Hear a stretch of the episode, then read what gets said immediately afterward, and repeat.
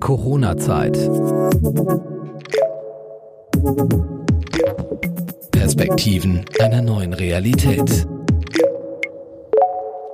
Zocken, Daddeln, die Profis nennen es Gaming. Schon lange kein Trend mehr, sondern eine Fertigkeit, die es zunehmend in den Profisport schafft. E-Sports freuen sich immer mehr zunehmender Beliebtheit. Ihre Turniere ziehen Zehntausende an. Während der Pandemie erlebt die Gaming-Branche einen Boom. Herzlich willkommen zur Corona-Zeit. Mein Name ist Steffi und mein Gast heute ist Moritz von den Netzpiloten. Hi Moritz. Hallo, moin. Vielen Dank für die Einladung erstmal. Gerne, schön, dass du dabei bist. äh, bist du auch ein Gamer? Ja, also tatsächlich äh, so freizeitmäßig. Also ich bin jetzt keiner von denen, die das kompetitiv wirklich durchziehen, aber so in meiner Freizeit spiele ich schon ganz gerne mal. Das ist auf jeden Fall. Und wie lange machst du schon? Äh, tatsächlich noch gar nicht so super lange, ähm, weil ich komme aus einem Haushalt, wo Gaming jetzt nicht so als das Beste angesehen wurde für Kinder und für das Aufwachsen eines Kindes. Deswegen habe ich tatsächlich äh, so in meiner Jugend gar nicht so viel gezockt und mhm. das hat sich dann erst so mit dem volljährig werden, ausziehen, eigenes Geld verdienen, äh, dann habe ich dann erstmal ein bisschen überkompensiert, könnte man sagen. Und jetzt pendelt es sich so langsam in ein gesundes Mittelmaß ein. Was, was zockst du denn so oder womit hast du angefangen? So klassisch Playstation oder?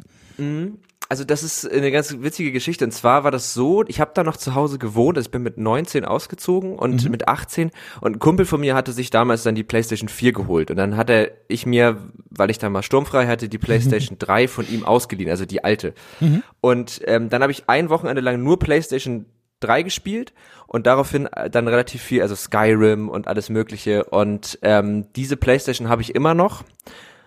Und sie gehört mir aber immer noch nicht. Also ich habe sie mir jetzt sozusagen seit sechs Jahren ausgeliehen. Ja, genau. Und was spielst du mittlerweile? Also da gibt's ja viele Entwicklungen seither wahrscheinlich, ne? Ja, voll. Also das ist super unterschiedlich bei mir. Ich, ähm, ich spiele relativ wenig Spiele durch. Da fehlt mir dann oft so ein bisschen der lange Atem. Mhm. Und ich bleib eigentlich immer wieder hängen bei so Strategiespielen das ist irgendwie das, was mich dann doch immer am lang, also das äh, Remake von Age of Empires 2, das, äh, die Definitive Edition, jetzt gerade ist neu rausgekommen, ähm, Crusader Kings mhm. 3.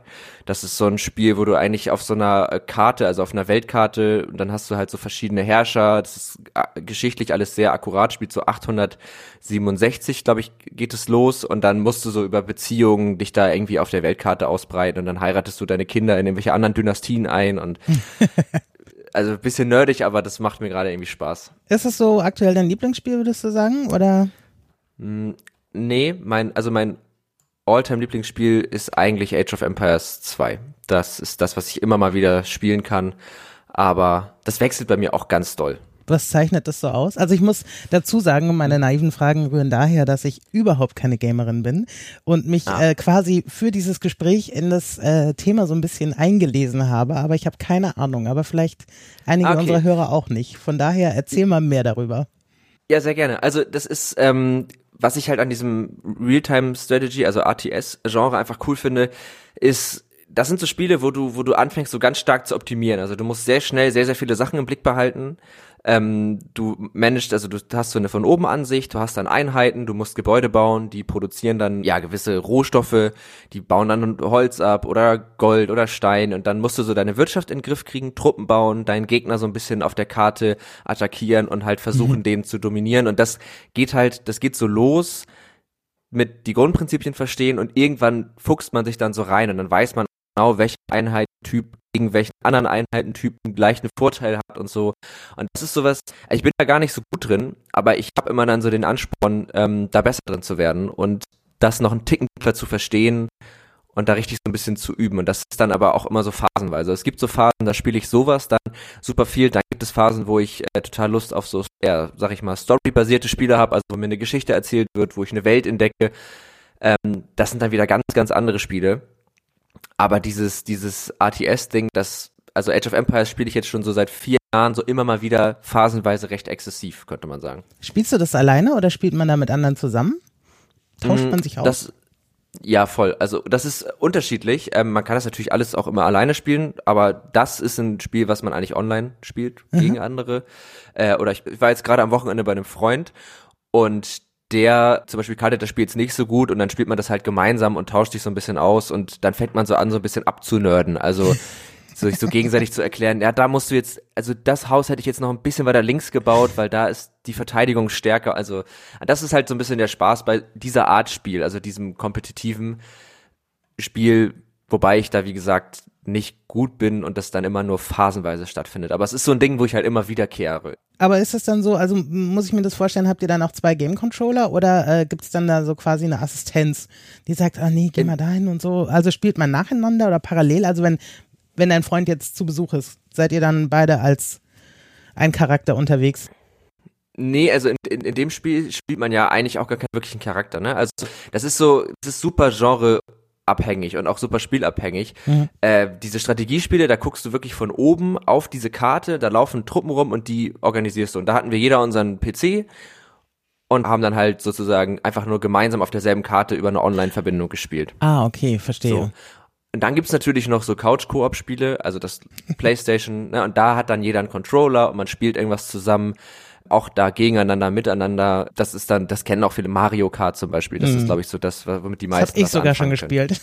ja, siehst du, genau. Damit können nämlich die meisten so Nintendo. Auf der Spiele Wii. Sind, ja, oder auf der Switch. Ich habe mir jetzt tatsächlich äh, zu Corona, wo wir in der Corona-Zeit sind, habe ich mir auch endlich mal Mario Kart für die Switch gekauft mit meiner äh, Freundin zusammen und dann haben wir das immer ganz viel gespielt. Ja. Da, da kommen Mädels, glaube ich, ganz gut drauf, ne? So mit äh, Super Mario und sowas. Ja, das ist also, immer ein guter Einstieg.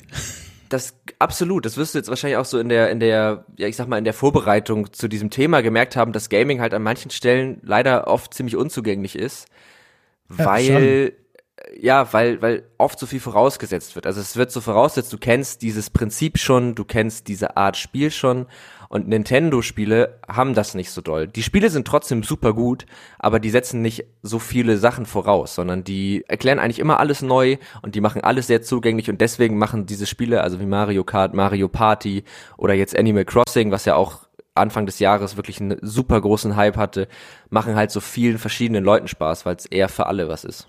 Du bist ja Redakteur bei den Netzpiloten. Wer seid ihr und was macht ihr?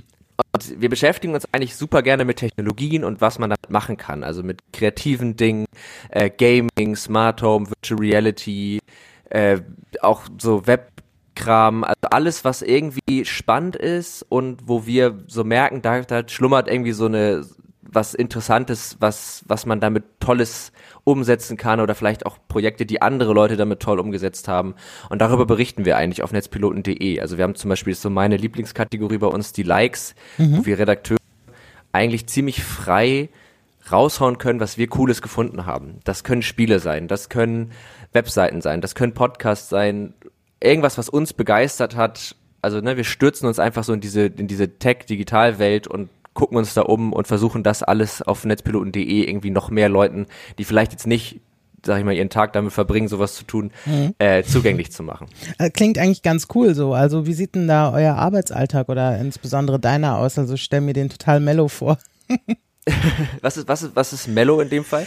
Ach, entspannt so, ne? Ich daddel mal ein bisschen durchs Netz und so und ähm, ach, da habe ich was Cooles gesehen, geil, kann ich was drüber schreiben und so. Also es äh, wirkt jetzt oberflächlich erstmal ganz nice. Also du brennst ja auch fürs Thema, das hört man ja auch so raus. Ja, also es ist Genau, also es ist jetzt nicht ganz so entspannt, wie es jetzt vielleicht klang. Ist natürlich auch anstrengend und ich zum Beispiel bin auch jemand, der dazu neigt, sehr viele Sachen gleichzeitig zu machen, was mir manchmal ein bisschen zum Verhängnis wird, wenn man dann so durch die Gegend stöbert. Aber es ist halt so ein, also wir sind eigentlich alles Leute, die da halt auch so verbrennen mhm. für diese Themen und äh, deswegen ähm, fühlt es sich nicht wirklich an wie Arbeit. Also ich, ne, wir, wir, wir gucken uns um, wir planen Artikel und schreiben die dann äh, genau, also das ist ein großer Teil, wirklich sich Dinge anzugucken und damit vertraut zu machen, sie dann zu schreiben und dann kommen natürlich auch noch, ich sag mal, Sachen hinzu, die einfach manchmal stumpf Dinge abzuarbeiten, äh, mit viel, ich telefoniere wahnsinnig viel mit Partnern. Genau, dann kommt der Podcast noch hinzu, das ist mal so ein bisschen mein Wochenhighlight. Ähm, Wie oft produzierst dann, ja, du den? Einmal die Woche. Mhm. Genau. Und äh, das heißt, einmal die Woche steht ein irgendein ausgiebiges Telefonat an mit irgendeiner Person, die ich interessant finde, ja mit dir zum Beispiel auch. Mhm. Ähm, und das ist halt immer cool, wenn man da nicht nur Sachen liest, sondern auf einmal auch so Connections zu Leuten bekommt. Und das ist jetzt gerade in dieser Corona-Zeit halt ganz cool gewesen, weil ich dadurch so das, was so ein bisschen weggefallen ist, dieses, dass man zufällig Leute trifft und sich mit denen unterhält, wieder so ein bisschen herstellen konnte durch diesen Podcast. Das wäre eine meiner nächsten Fragen gewesen. Wie hast du denn so die Corona-Zeit oder wie habt ihr sie erlebt? Welche Veränderungen? Was war anders? Gibt es Mhm. andere Themen, die ihr vielleicht behandelt habt, die jetzt einfach relevanter wurden? Also anfangs, also generell ich habe das, ne, wie glaube ich alle, anfangs war es so ein bisschen, oh Gott, oh Gott, und dann irgendwann hat man sich dran gewöhnt. Mhm. Ich glaube, das ging ja vielen, vielen so. Äh, wir jetzt so als, als Firma und als Redaktion haben am Anfang war das gar nicht so die dolle Umstellung, weil wir eh auch teilweise, also äh, mein Chef zum Beispiel sitzt ja auch in Berlin. Das heißt, viel Kommunikation war eh schon remote und wir hatten eigentlich so die ganze Struktur war da schon so doll darauf ausgelegt, dass das jetzt keine große, keine große Umstellung war, was so das, ich sag mal, die Effizienz anging, ne? Also die Kommunikation, das lief. Es war dann schon so, dass es irgendwann so ein bisschen einsam wurde. Ihr wart ja sicherlich dann auch im Homeoffice, oder nicht? Genau, ja, genau. Wir waren nämlich im Homeoffice und das ging erst total gut, weil wir eben diese digitalen Kanäle sowieso genutzt haben. Aber irgendwann hat man dann gemerkt, okay, man braucht irgendwie, also irgendwie fehlt so ein bisschen dieses Zwischenmenschliche, dieses, ähm, ja, diese beiläufigen Dinge im Büro, die man ja dann doch mit Kollegen hat, dieses mal rumscherzen. Das hat man dann schon gemerkt und da haben wir dann auch wirklich irgendwann versucht gegenzusteuern, indem wir uns halt auch bewusst gemacht haben, dass wir diese Calls, die wir täglich machen in der Redaktion, auch nutzen dürfen für alltägliche Sachen und auch mal Quatsch zu reden und so. Und so als Magazin hat es uns tatsächlich auf eine gewisse Art und Weise, würde ich fast sagen, geholfen, weil wir natürlich, das war so ein bisschen unsere Sternstunde, so komisch sich das jetzt auch anhören mag, aber auf einmal haben ja alle auf die digitale Welt geguckt. Wir waren da schon die ganze Zeit. Mhm. Und irgendwie haben Eben. wir richtig gemerkt, dass alles, wir haben eine Tutorial-Reihe auf unserem YouTube-Kanal gestartet, wo wir so Kurztutorials gemacht haben. Wir haben diesen Podcast, äh, haben wir, sind wir angegangen, weil wir gesagt haben, jetzt ist eigentlich genau der Zeitpunkt, um das zu machen. Das heißt, ihr habt den Leute- auch äh, quasi jetzt in der Corona-Zeit gestartet.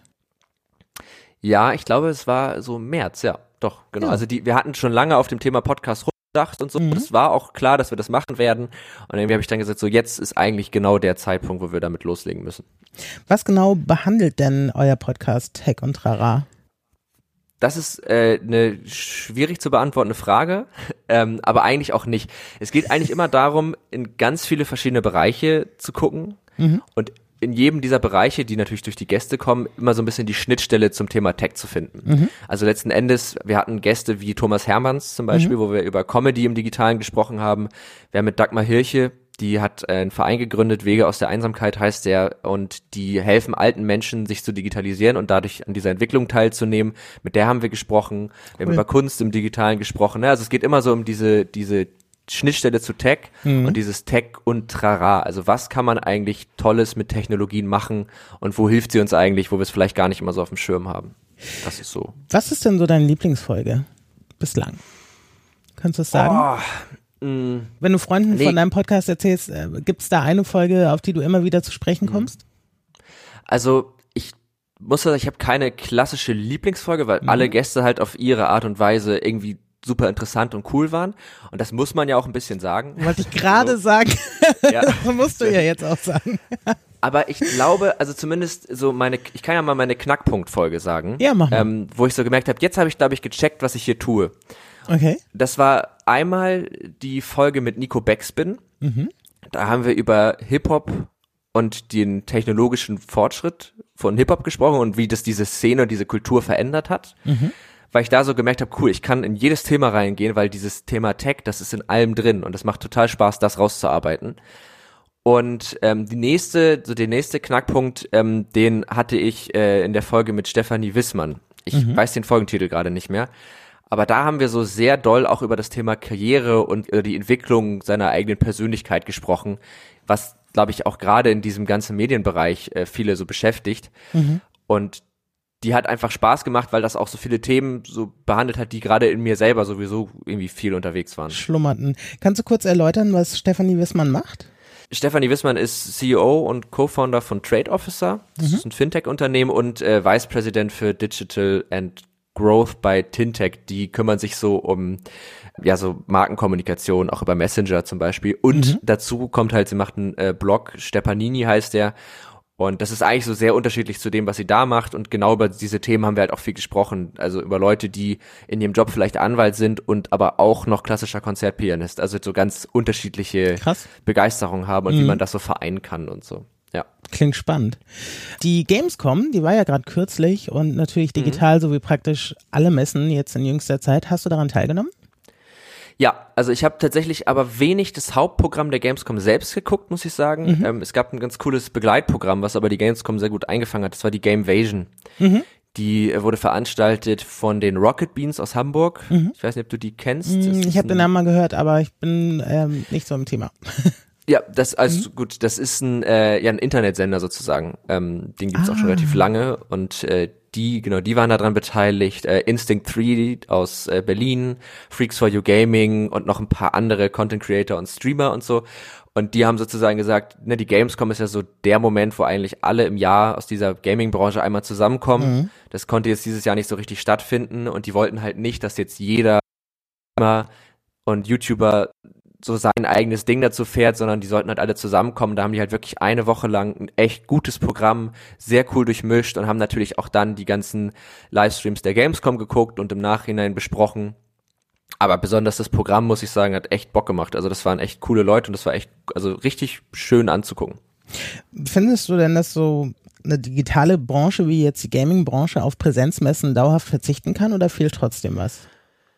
Mm, Also ein Stück weit fehlt natürlich was. Ich muss dazu sagen, ich selbst war noch nicht auf der Gamescom, also ich war noch nicht vor Ort. Deswegen kann ich es nicht so zu 100% Vergleichen. beurteilen. Genau, aber ich war auf anderen Veranstaltungen schon und natürlich dieses Vorortsein ist immer ein bisschen cooler. Das ist immer schön. Ich finde aber, was man jetzt glaube ich so mitnehmen kann, ist, dass, dass diese digitale Präsenz als Begleitung und als Zusatz super gut ist und dass man sich das auf jeden Fall noch mehr äh, beibehalten sollte. Und gerade das, was die jetzt gemacht haben, zu sagen, wir machen hier was Digitales, was sich die Leute zu Hause angucken können, aber wir sind alle vor Ort und dadurch entstehen diese direkten Dynamiken zwischen uns in einem Raum. Das finde ich zum Beispiel ist was, was auf jeden Fall da sein sollte, weil das irgendwie dieses Zwischenmenschliche zumindest dann auf dem Bildschirm noch transportiert.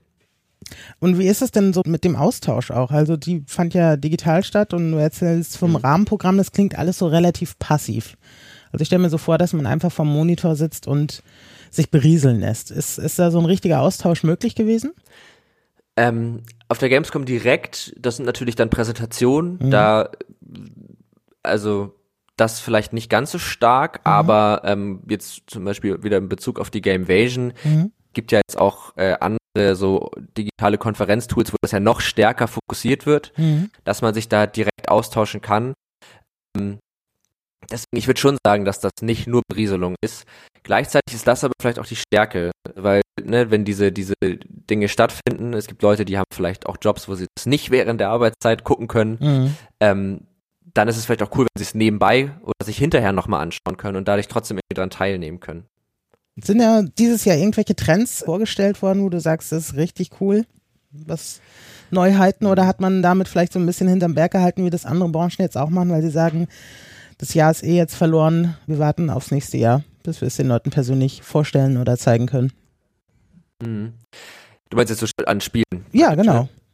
Ja, Mhm. also so richtig fette Highlights fand ich waren da jetzt nicht. Also klar, ne, die neuen Konsolen, das ist natürlich jetzt irgendwie ein Thema gerade, also Mhm. PS5 und äh, Xbox Series X, aber das war auch schon bekannt. Mhm. Es wurde ein neues Call of Duty vorgestellt, aber das überrascht jetzt auch nicht so richtig. Mich persönlich hat da jetzt nicht so richtig doll vom Hocker gehauen, dass ich gesagt habe, oh Gott, oh Gott, da kann ich jetzt gar nicht mehr drauf warten. Das heißt aber nicht, dass das nicht für andere Leute vielleicht total tolle Highlights waren. Also das Naja, aber du bist ja einer, der in der Szene sich bewegt und sich damit äh, täglich beschäftigt. Also Genau. hast ja eine fundierte Ja. Meinung sozusagen und eine Expertise stimmt, ja. dazu. Ja, also ich muss sagen, ich fand jetzt, da waren jetzt keine super großen Kracher drin. Das, äh, aber das ist meine persönliche Meinung, Mhm. aber wenn die fundiert ist, dann halten wir das. Kann sie so stehen bleiben, ja. Genau. Was hältst du denn von dem Streit zwischen Epic gegen Apple und Google? Ja, das habe ich ja sogar mitgekriegt, ja, als wirklich absolut branchenfremd. Das ging ja durch alle Medien. Es geht ja um dieses Spiel Fortnite. Was kannst vielleicht kannst du auch kurz mal die Geschichte dahinter erzählen? Ja, klar. Also die- hinter Fortnite generell oder? Na, halt dieser, diesen Nur- Streit, ne, mit Epic Okay, und ähm, aus, aus den Stores rausgeworfen und so für die Leute, die trotz dieser überwältigenden Medienberichterstattung äh, das nicht mitgekriegt haben. Also das Problem war ja folgend, Fortnite lebt ja eigentlich komplett davon, dass sich Leute in dem Spiel Dinge kaufen. Äh, Mhm. Dinge, die man für das Spiel eigentlich nicht braucht, also kosmetische Gegenstände wie Skins, wie Tänze und Emotes und all so ein Kram. Also das mag jetzt erstmal komisch vorkommen. Ich habe das tatsächlich selber eine Zeit lang richtig exzessiv gespielt, dieses Spiel. Ich war eigentlich immer komplett dagegen, weil ich dachte, warum sollte ich jetzt hier Geld ausgeben dafür, dass mein Charakter anders aussieht? Aber irgendwann will man zeigen, dass man dieses Spiel gut spielt und dann gehört es irgendwie dazu. Dann ist das so ein Prestige-Ding schon fast. Und die machen damit ja auch enorme Umsätze. Jetzt ist es aber so, dass in den ähm, im App Store, ich glaube, die ähm, Apple bekommt, glaube ich, 30 Prozent der genau. In-App-Käufe. Und da haben die gesagt, na, mit welchem Recht behalten die sich das eigentlich vor und haben da halt ein eigenes Bezahlsystem eingebaut, das nicht über Apple lief, in die mobile Version von Fortnite. Und das verstößt halt gegen die äh, Berechtigung da und dadurch wurde dann die App aus dem App Store rausgenommen. Und das ist natürlich ziemlich dickes Ding. Und dann haben ziemlich schnell lag aber dann eigentlich eine schon vorbereitete Klage auf dem Tisch, wo sie halt dagegen geklagt haben und ja dann auch in-game einen Trailer gemacht haben, wo sie sozusagen dazu aufgerufen haben, Fortnite zu retten und das wäre doch alles ganz schlimm. Und was ich dazu denke, ist Na, auf der Google, äh, einen beim Seite Google Play Store sind die ja auch rausgeflogen, ne? genau, ja, genau. Also Play Store. unter, unter demselben, also ist es derselbe Grund? Nehmen die auch Ja, 30 also auch- Prozent? mhm. Ich weiß nicht, ob sie auch 30 Prozent nehmen, aber die, genau, die, also die nehmen auch. auch Teile der, ja, und das war denen halt zu viel und haben sie gesagt, so, wir gehen da jetzt raus. Äh, beziehungsweise wir werden jetzt etwas tun, was uns ziemlich sicher diesen Rauswurf beschert, so. Und jetzt klagen die halt dagegen. Ich weiß gerade gar nicht genau, wie der Stand jetzt gerade dazu ist, ehrlich gesagt. Aber ich finde prinzipiell bei dem Thema, ich kann das ein Stück weit verstehen, weil ich mir auch denke, mit welchem, mit welcher Begründung äh, nehmen die sich 30 Prozent, das ist schon echt viel. So, die machen ja eigentlich Für nicht. keine Eigenleistung, ne? Genau, für keine Eigenleistung. Auf der anderen Seite weiß man das ja vorher. Und wenn man sich dazu entschließt, diese App in diesem App Store anzubieten, dann finde ich, hat es so ein bisschen komischen Beigeschmack, gerade als ein Unternehmen, was wirklich ordentlich Schotter damit macht, dann sich da so gegen zu echauffieren und da so eine, so eine Welle loszutreten, was natürlich auch einen riesen Medienhype beschert, m, den Fortnite auch fast schon wieder ganz gut gebrauchen kann, weil der erste große Hype ist abgeflacht. Ach so, ich weiß gar nicht, wie lange gibt's das Ja. Spiel schon? Äh, ich glaube seit zwei oder drei Jahren jetzt. Und das war wirklich eine Zeit lang war das so dominant und dass jeder hat das gespielt und das ist immer noch ein Riesenspiel. Aber man merkt schon, wenn man so ein bisschen da drin unterwegs ist, es ist nicht mehr ganz so krass. Also es ha- haben echt viele Leute auch aufgehört, das zu spielen, inklusive mir zum Beispiel, weil das Problem bei Fortnite eigentlich immer war, dass die Spielerschaft gemeinsam, also so Open-End besser geworden ist dieser, der Skill der ganzen Spieler ist so krass in die Höhe geschossen, dass wirklich man eigentlich, wenn man nicht jeden Tag mehrere Stunden gespielt hat, keine Chance hatte, da wirklich gut drin zu werden. Ah, okay. Und das hat dann einfach irgendwann Leute von diesem Spiel wieder, wieder weggezogen, weil es dann einfach andere Titel gab, wie Warzone zum Beispiel, Mhm. die da einfach ein bisschen attraktiver waren. Welche Klischees nerven dich am meisten über die Gaming-Branche? Hier hast du Gelegenheit, darüber mal aufzuräumen. Oh. Ja. Ganz, ganz viele. Ähm, erstmal, also was mich persönlich ganz doll nervt, ist, ich verstehe nicht, ich, ich rede mich auch schon in Rage. Ich Mach ruhig. verstehe nicht, warum Gaming-Equipment, seien das Computer, Tastaturen, warum das immer mit Neonfarben sein muss. Ich finde das so hässlich. Diese schwarzen Tastaturen, diesen grün roten LEDs. Ich verstehe das nicht. Das ist ganz falsch in meinen Augen. Und ich weiß, es mögen viele, aber es gibt zum Glück auch langsam Hersteller, die davon abweichen. Finde ich ein ganz blödes Klischee. Also als ob alle Gamer keinen Geschmack hätten. Ähm, du, Versteh ich ich nicht. war mir gar nicht bewusst, dass es das gibt, aber erzähl mehr davon. Also du erheiterst Ja, mich also- auch als Nicht-Gamerin. Sehr gut. Also es, du musst mal tatsächlich mal so suchen, Gaming-Maus und so. Sieht alles hässlich aus. Das sieht immer aus wie, ja, also es schreit Gaming und ich verstehe nicht, warum Gaming noch Gaming schreien muss. Jede, es ist so angekommen. Wir müssen doch jetzt nicht mehr so eine, so eine, diese komische, ah, wir haben nur komische Neonfarben, weil das, Das, ist, so assoziiere ich Leute jetzt gerade voll mit der Techno-Szene in den 90ern irgendwie. Mhm. Grüne Ja, so Augenbrauen so und so. Tütenhosen in Orange, ja. Ja, genau. Und so, so ein bisschen, also so eine Maus, ich, ich möchte gerne weiße Tastatur haben. Ich möchte, dass das schlicht ist und dass das sich gut in meinen Schreibtisch einfügt. Aber das ist auch Geschmackssache, klar. Ich persönlich mag diesen Schick einfach nicht, diesen Gamer-Schick. Also jeder, der da so Okay, ein bisschen drin ist, verstanden. wird sofort wissen, was ich meine. generell natürlich dieses ganze Killerspiel-Debatte, Gamer Mhm. haben keine Freunde, das ist aber auch Gott sei Dank schon langsam echt ein bisschen überholt, weil das so ein Quatsch ist und auch das Spielen an sich was Schlechtes ist. Also ich bin ja tatsächlich so ein bisschen so aufgewachsen, mir wurde es ja gesagt, das macht dumm, das ist nicht Mhm. gut. Ähm, und ich gehe schon mit, hundertprozentig, dass Spielen natürlich auch ein Suchtpotenzial hat, extrem. Mhm. Diese Spiele sind darauf aus. Fortnite ist ein super Beispiel. Ne, das ist ja Battle Royale, also du gehst mit 100 Leuten rein und am Ende kommt halt einer raus. Das passiert nicht so oft. Das heißt, wenn es passiert, ist es natürlich mega das tolle Gefühl. Und dass man das immer wieder haben will, ist natürlich klar. Deswegen, klar, hat Gaming auch immer ein Suchtpotenzial, aber ich finde, es ist ganz wichtig, sich zu fragen, warum spielen Kinder und wie spielen sie? Spielen sie, weil sie Bock haben, Rätsel zu lösen, weil sie Lust haben, sich mit Dingen zu befassen und nachzudenken und Dinge und Spiele besser zu verstehen? Oder spielen sie, weil sie keinen Bock haben, über das zu reden, was vielleicht heute nicht gut gelaufen ist und sich einfach platt zu machen im Kopf? Aber dieses Klischee, dass Spielen sowas Schlechtes ist und dass Gamer irgendwie alle vereinsamt sind und zu Hause hocken, das finde ich, ist einfach Quatsch. Meinst Klar du, also wo, woher kommt das? Äh, Wollte ich gerade sagen, woher kommen denn diese Vorurteile? Also ist es ausgedacht oder gibt es solche Leute? Na, natürlich gibt es solche, klar. Also das gibt auf jeden Fall Leute, die, ich sag mal, Gaming nutzen, um vielleicht ja, das Alleinesein besser auszuhalten, weiß ich nicht. Sicherlich. Aber es gibt auch Leute, die ähm, den ganzen Tag lesen Oder Netflix? und darüber ihre oder Netflix gucken, genau. Also ich finde, wo, also wieso ist es besser, den ganzen Tag auf dem Sofa zu liegen und Netflix zu gucken, als den ganzen Tag Red Dead Redemption 2 zu spielen? Das macht eigentlich keinen Unterschied. Ich, ich kann mir nicht so richtig erklären, woher diese Klischees kommen. Es gibt sicherlich solche Leute und wahrscheinlich fallen die auf und Gaming ist natürlich auch, war ja auch lange Nischenphänomen. Also früher war das ja noch nicht so groß wie jetzt. Mhm. Wahrscheinlich kommt es ein bisschen daher. Und wenn dann halt ein Fernsehsender so eine bekloppte Reportage über, ähm, über den Gamer macht und den halt als verschwitzt und Also ich glaube, was immer wieder mal, es flammt ja immer quasi hoch, wenn es ein Ereignis gibt, was sich Amoklauf nennt.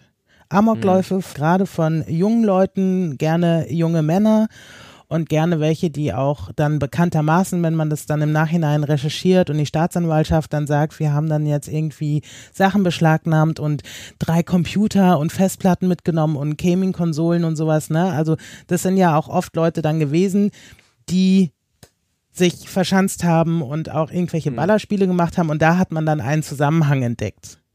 Ob das, ne? Ja, Aber ich glaube, da ist das Klischee auch mit Ja. hochgekommen, dass es äh, was Gefährliches ist. Ja, ich glaube auch, also natürlich ist dieser Zusammenhang auch gar nicht immer falsch in den Fällen. Also, Mhm. wenn man jetzt immer dieses Killerspieler-Amoklauf-Debattenthema nimmt. Aber Diese es geht ja Gaming- auch um, ne? Was war zuerst da? Henne oder Ei? Richtig. Gaming ist natürlich ein Mittel, also kann natürlich auch etwas sein, wo man sich drin verlieren kann. Mhm. Hundertprozentig. Aber das ist nicht der Grund dafür, dass sich Leute darin verlieren, sondern Leute verlieren sich darin, weil sie Probleme haben, weil sie mit Dingen nicht zurechtkommen, weil sie vielleicht keine Hilfe bekommen, weil sie vielleicht Mhm. in einem Elternhaus leben, wo ihnen niemand zuhört, was auch immer. Und solche Leute sind natürlich anfällig dafür, sich in Dingen zu verlieren. Und natürlich sind Computerspiele und Spiele, in denen man ganz, ganz viel Zeit darauf verwenden, besser zu werden, die einem vielleicht Erfolgserlebnisse versprechen, sind natürlich dafür geeignet, sich darin so zu verlieren. Aber das ist halt nicht, also das Das bedingt ist ja nicht das halt nicht. ursächlich, genau. Das glaube ich Genau. nämlich auch, dass äh, nicht, weil man Ballerspiele spielt, äh, man zum realen Mörder wird, sondern Nee. dann stimmte irgendwas anderes nicht. Ja, das denke ich eben auch. Weitere Klischees? Mm, Ich überlege gerade. Ja, also Gamer haben keine Freunde, das ist natürlich so ein Ding. Und was ich auch blöd finde, dieses, dass es nur was für Männer ist. Finde ich komplett bescheuert, weil das einfach Quatsch ist. Ich sehe, dass es so, ich sag mal, Genres oder auch Themengruppen gibt, die sehr stark vermeintlich männliche Zielgruppen ansprechen, aber es ist einfach Quatsch, dass, dass Männer lieber spielen als Frauen. Ich glaube, das ist auch einfach eine Frage der Sozialisation oder der Sozialisierung. Ich weiß gar nicht, was das richtige Wort davon ist, aber ich glaube, das ist einfach auch ein Teil davon. Aber wieso sollte, sollten Computerspiele Männer mehr ansprechen als Frauen? Und warum ist das Marketing da auch teilweise so an Männer gerichtet? Also das, das finde ich ist so ein Vielleicht Klischee, bedingt das eine auch das andere in dem Fall.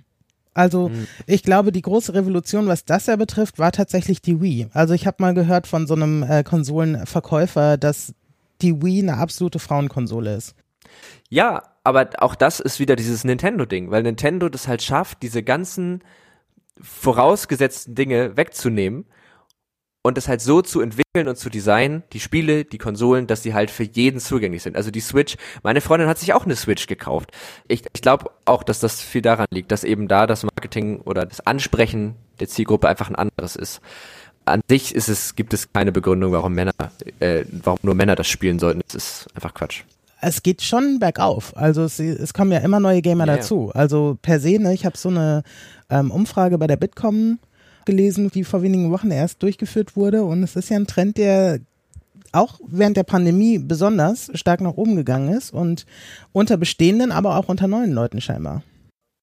Ja, absolut. Also Gaming gerückt immer mehr in die Mitte der Gesellschaft und mhm. das hat wahrscheinlich auch was mit der höheren Sichtbarkeit zu tun. Und natürlich durch die Pandemie war ja dann schon so ein bisschen die Not, sich auch ein Entertainment-Programm für zu Hause zu schnüren, was nicht nur aus Netflix und vielleicht Büchern besteht, sondern ein bisschen Abwechslung.